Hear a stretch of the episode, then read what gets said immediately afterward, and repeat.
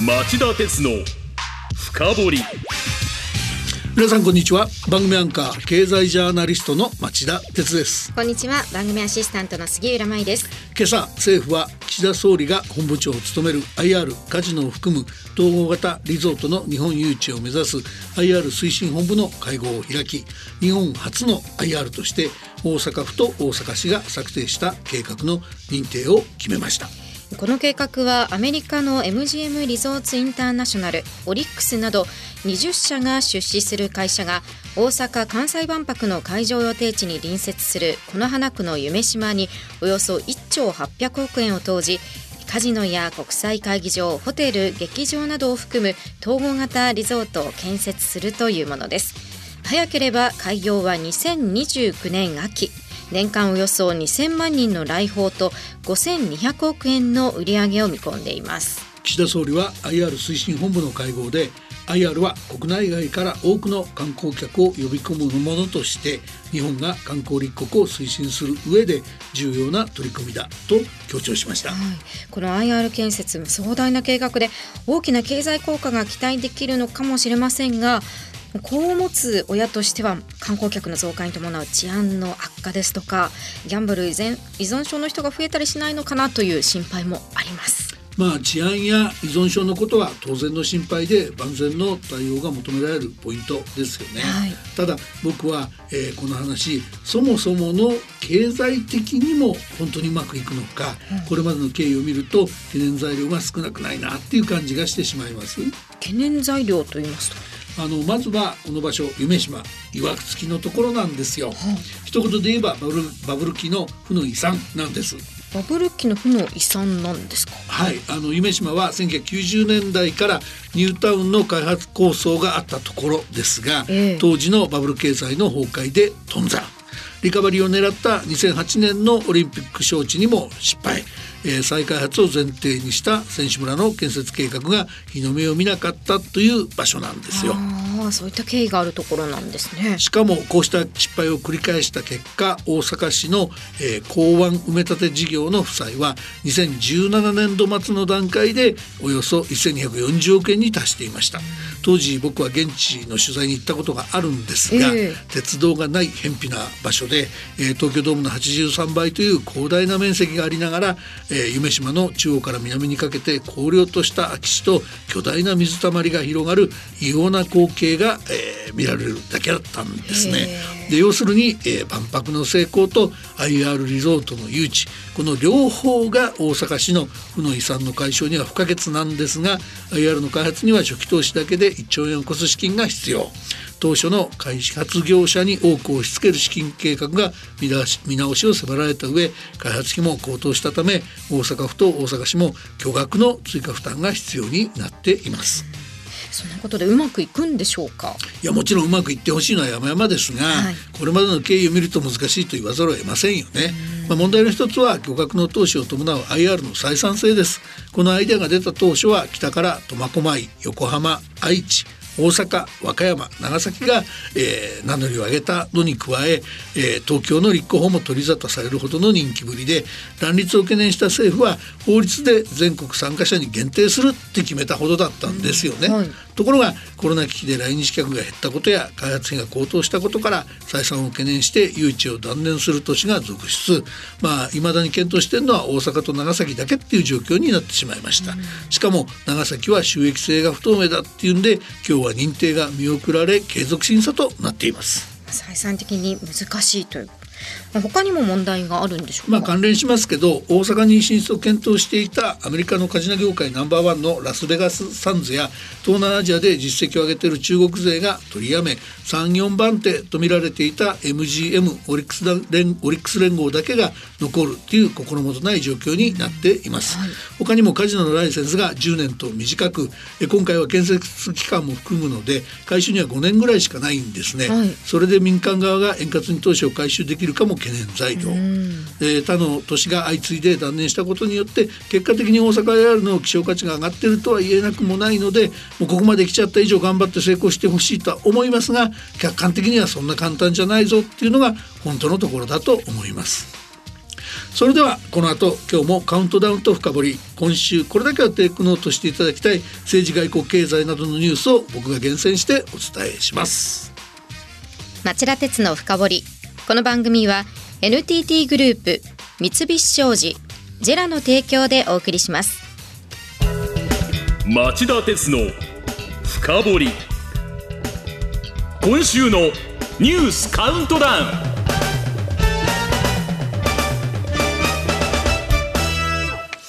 えー、番組前半はニュースカウントダウンです。今週第5位のニュースからご紹介しましょう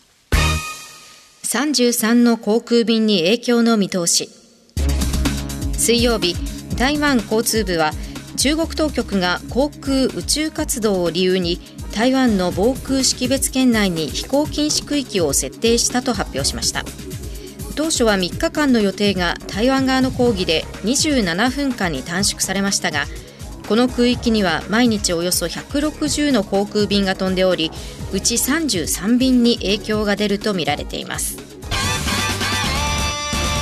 えー、このニュースで気になるのは中国が当初設定しようとした飛行制限区域には日本の EEZ 排他的経済水域の上空が一部含まれていたと、えー、松野官房長官が、えー、述べていたことです、はい、台湾が抗議しただけでなく日本も中国政府に説明を求めて計画の時間短縮や地域の見直しがあったものとみられますが日本としては最初から説明を求めるだけでなくこのようなことは看過できないともっとはっきり中国に抗議すべきだったんじゃないでしょうか。次に行きましょう。4位のニュースはこれです原告15人のうち10人が受け取り5人が拒否へ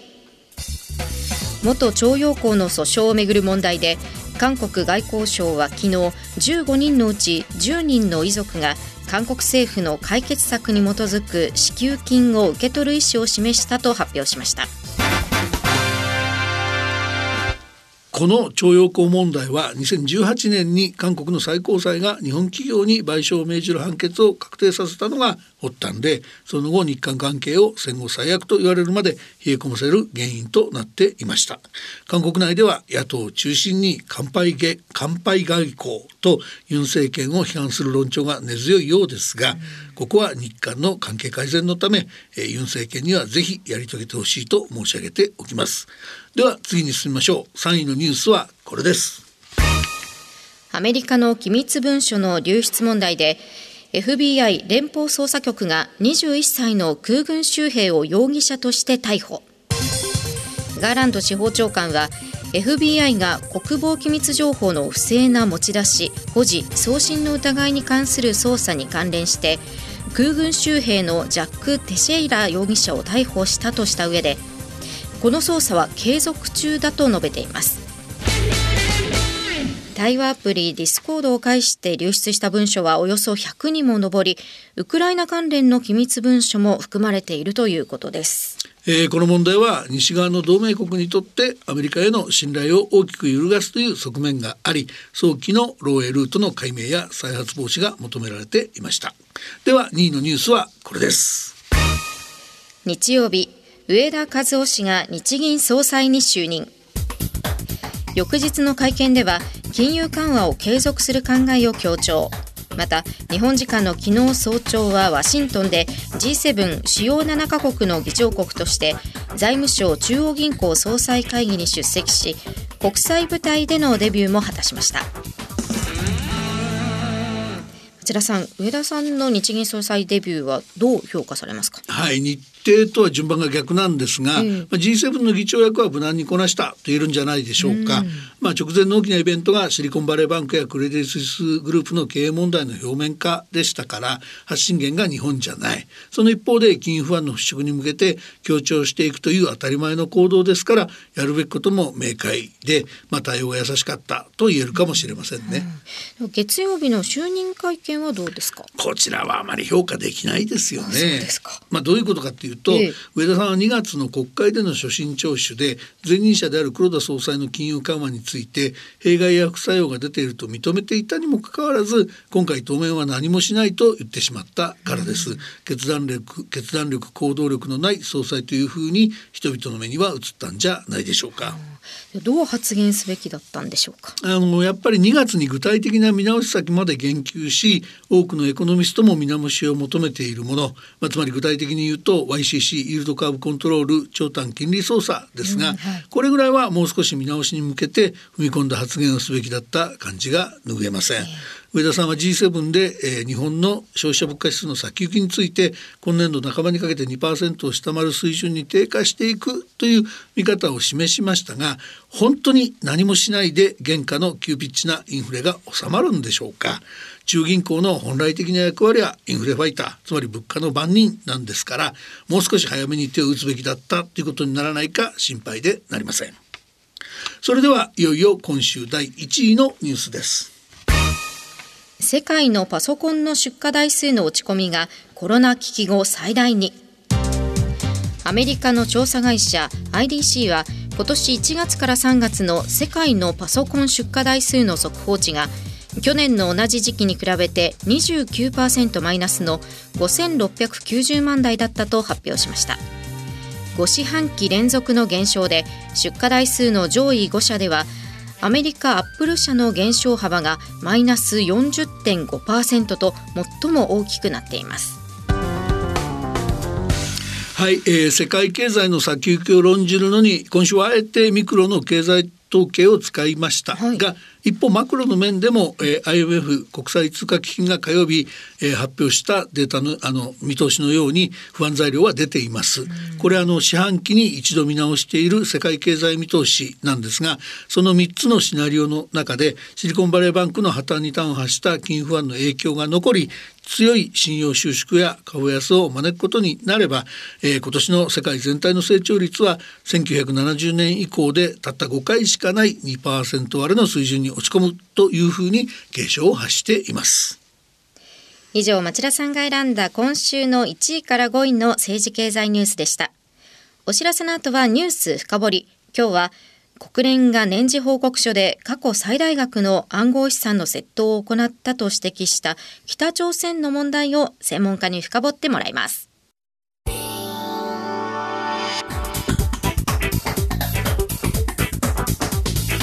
今日の深掘り。さて今日のテーマは？奪った暗号資産は最大1300億円超え。ミサイル開発も劇的に加速した北朝鮮。日米韓の対応は十分か。はい、えー、国連の安全保障理事会は今月5日年次報告書でこんな指摘をしました。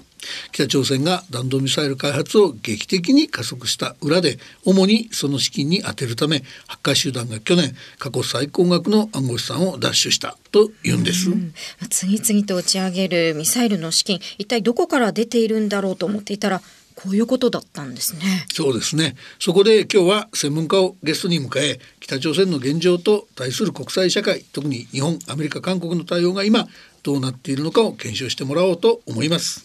スタジオにはこの問題にお詳しい日本経済研究センターの首席研究員伊集院敦さんにお越しいただきました。伊集院さん、今日もよろしくお願いします。こちらこそよろしくお願いします。それでは早速伺わせてください。北朝鮮は今朝国営メディアを通じ昨日日本海に向けて発射したミサイルが固形燃料を使った新型 ICBM 大陸間弾道ミサイル火星18号の初めての実験だったと発表しました。日本政府が当初このミサイルが北海道周辺に着弾する恐れがあると J アラートで警戒警報を発し撤回する騒ぎもありましたよね。伊集院さんこの辺り、えー、北朝鮮の狙いと今後の出方どうご覧になってますか？はい。あのまあ、朝鮮半島ではですねこの3月あの米韓がですね久しぶりに大規模なあの共同軍事演習をしたりしましたね。はい、そしてあの今月下旬はですねあの北朝鮮にとって、まあ、あのキム・イルソン主席の誕生日ですとか、まあ、いろんなあの行事節目の時なんですね。でまた下旬にはあの韓国の大統領があの訪米するといった、まあ、日程なんかもあって、まあ、そういったところも意識したんだとは思うんですけれども、まあ、基本的にはですねあの北朝鮮が進めているその中長期の戦略プログラムに沿った動きだというふうに思います。あのアメリカとの交渉が決裂した後にですね、えー、この核ミサイルをこう強化していくということをまあ方針あの定めましてですね、うん、あの具体的なあの計画としてですねあの核弾頭の生産ですとかあと固体燃料の ICBM 含めたですねあのプログラムを発表してます、はい、基本的にはこのせあの計画に沿った動きだというふうに言えると思うんですよね。あの北朝鮮はですねあのまあ、今あの自分のその後ろ盾である中国ロシアとですねあのアメリカとの新冷戦という構図を利用してですねあのどんどんその日米韓との対決姿勢を深めていってますね。あの韓国側の発表によりますと最近北朝鮮はあの定時の連絡というのをですねあの韓国側との南北の連絡を停止したりとかですね、うんあと攻撃作戦計画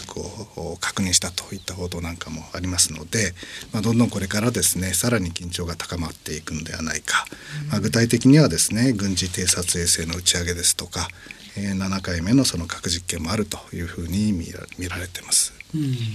あの北朝鮮は食糧難が伝えられる一方軍事費には巨額の費用を投じてますよね。国連安保理が今月2日に公表した、えー、対北朝鮮制裁の専門家パネルの年次報告書では去年北朝鮮は過去最高額1300億円をコスト見られる暗号資産仮想通貨を盗んだと指摘しました。経済と軍事費調達の実態はどうなってるんでしょうか。年次報告書の内容と合わせて聞かせてください。それからロシアのウクライナ侵略をめぐり北朝鮮がロシアに兵器を提供したとの疑惑にも触れてますよね。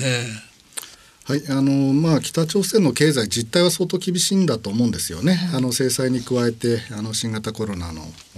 影響でその国境の封鎖っていうのが長期化しましたんで相当傷んでると思います。あの2月にはですねあの中央軍、えーと、党の重要会議を開いてですねあの農業問題について話し合いました、はい、これあのこういう会議を2か月おきぐらいにあの開きましたんで異例のことなんですよね。まあ、そんだけあの食料事情がまあ切迫してるんじゃないかというふうに見られてます。あの韓国側の分析ですと、まあ、あの去年のですね農業生産量相当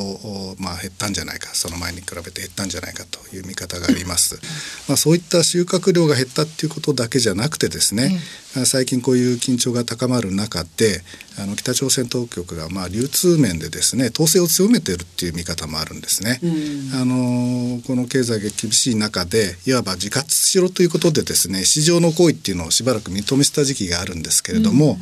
えー、これ対決姿勢が強まる中で、はい、その流通面でもですねあの統制が強まってきていて、うん、まあ、その影響でその庶民の生活一段と苦しくなってんじゃないかというような見方があります。でそういう厳しい状況の中でじゃあどのようにそのあの軍事力強化に向けた資金調達を図っているのかといったところで、まあ、問題になっているのがあのご紹介のあった、えーまあ、あの違法なですねあのまあ、資金調達ということですね、はい、あの国連のその専門家パネルの報告書によるとですねあの北朝鮮は、えー、去年ですね、えー、6億から10億ドル程度、まあ、ですから日本円にすると、まあ、800億から1300億円ということになるんですけれども、まあ、こういった仮想通貨を盗んだということですよね。かなりその、まあ、技術面の進歩があるようでして、うん、まあ、巧みな技術を使ってですねその、まあ、金融システムにですね、まあ、アクセスしているということなんだと思います。うん、そしてブロックチェーンが持つその、まあ、匿名性ですとかねあの交換所っていうのをまあ利用してですねあの、まあ、その資産の出所っていうのもまあ隠蔽できるわけですよね、うん、まあ、いわばマネロンというわけですけれども、まあ、この技術がかなり向上しているということです。あとまあロシアとの関係も指摘されてましてですねあの武器弾薬があの供給されてるのかというまあ疑惑がですねあの強まってきています。あのまあ、この辺りはそのロシアも中国も否定はしてるんですけれどもね、うん、あのこういった新冷戦の中で北朝鮮とロシアとの関係ってどんどん強まってきてますんで、はい、あの疑惑は含まれる一方だということだと思います。さあお知らせの後はこの問題さらに深掘ります。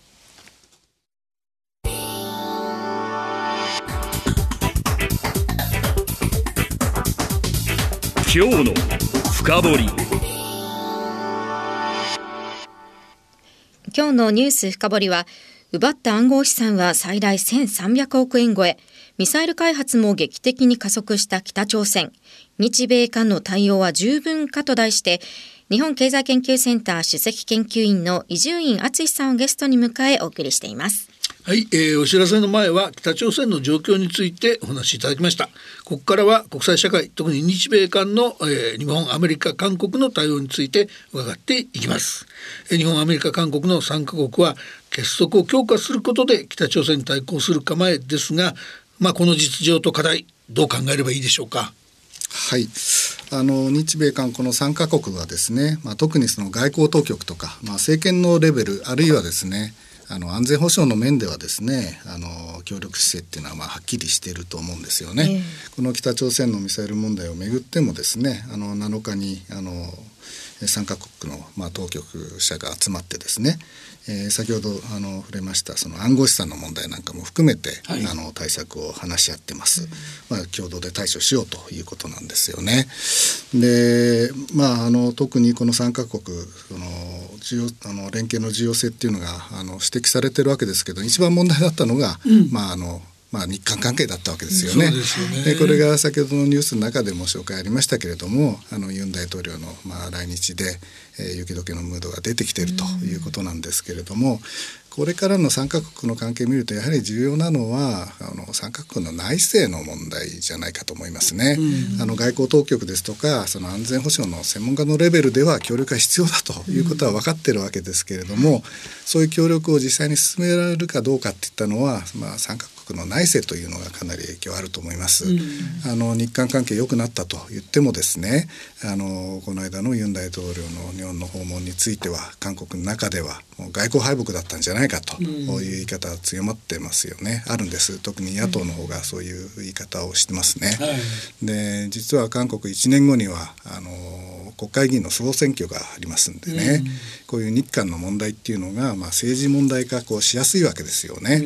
まあ、野党の議員実は最近日本に来てあの福島の処理水の問題なんかもねこう調査してきていてですね、まあ、これについてもユン政権日本への対応が生ぬるいんじゃないかというようなことをこう追求したりしてます。実はあの米韓の関係もですねそんな簡単ではないんですね。今年あの両国のその同盟ができて、まあ、70周年という年でもあってですねあのユン大統領がこれから訪米するわけです。でまあアメリカの方としてはあのまあ、かなり低調なもてなしで議会での演説なんかもするわけですけれども、えー、この米韓の関係でも実はあの難しい面があります。うん、あの特に問題はあの経済の分野ですね、はい、あの半導体ですとかね、うん、あの電気自動車の問題ですとかね。まあ、こういったことでアメリカはその自国優先のこう姿勢をこう示してきていてですね、まあ、韓国はアメリカとの付き合い大事ですけれども中国との付き合いも大事だといったことで、まあ、そこの辺どんだけこう多めに見てもらうって言いますかね、まあ、猶予ですとかね、まあ、そういったところのこう条件というのがあの実は外交の重要なポイントになってくるんですけれども、まあ、アメリカはアメリカであの大統領選を見据えるとですねなかなかこういった分野であのその、まあ、韓国相手に限りませんけれどもね、うん、譲歩しにくいというようなところで、えー、ユン大統領の訪米が必ずしも思惑通りに成功するかどうかといったところがあの注目されているわけです。うん。ね。まあ、そういうことであればその例えば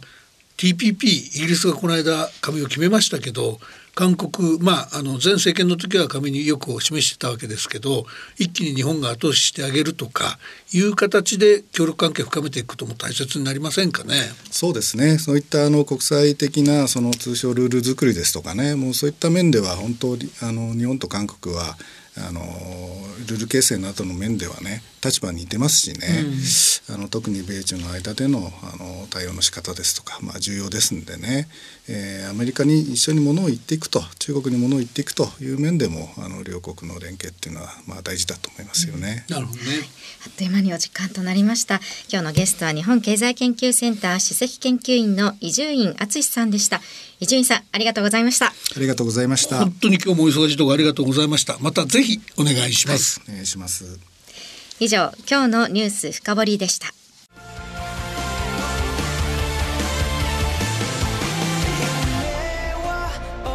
本気で夢を追いかける時。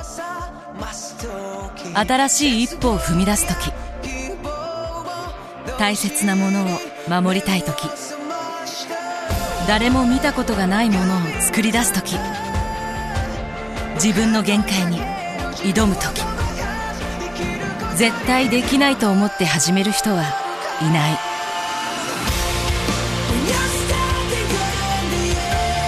絶対なんて誰が決めた？CO2 が出ない日を作る。ジェラはゼロエミッション火力と再生可能エネルギーで2050年 CO2 排出ゼロに挑戦します。発電の常識を変えてみせる。JERA. 町田鉄の深掘り。この番組は NTT グループ三菱商事ジェラの提供でお送りしました。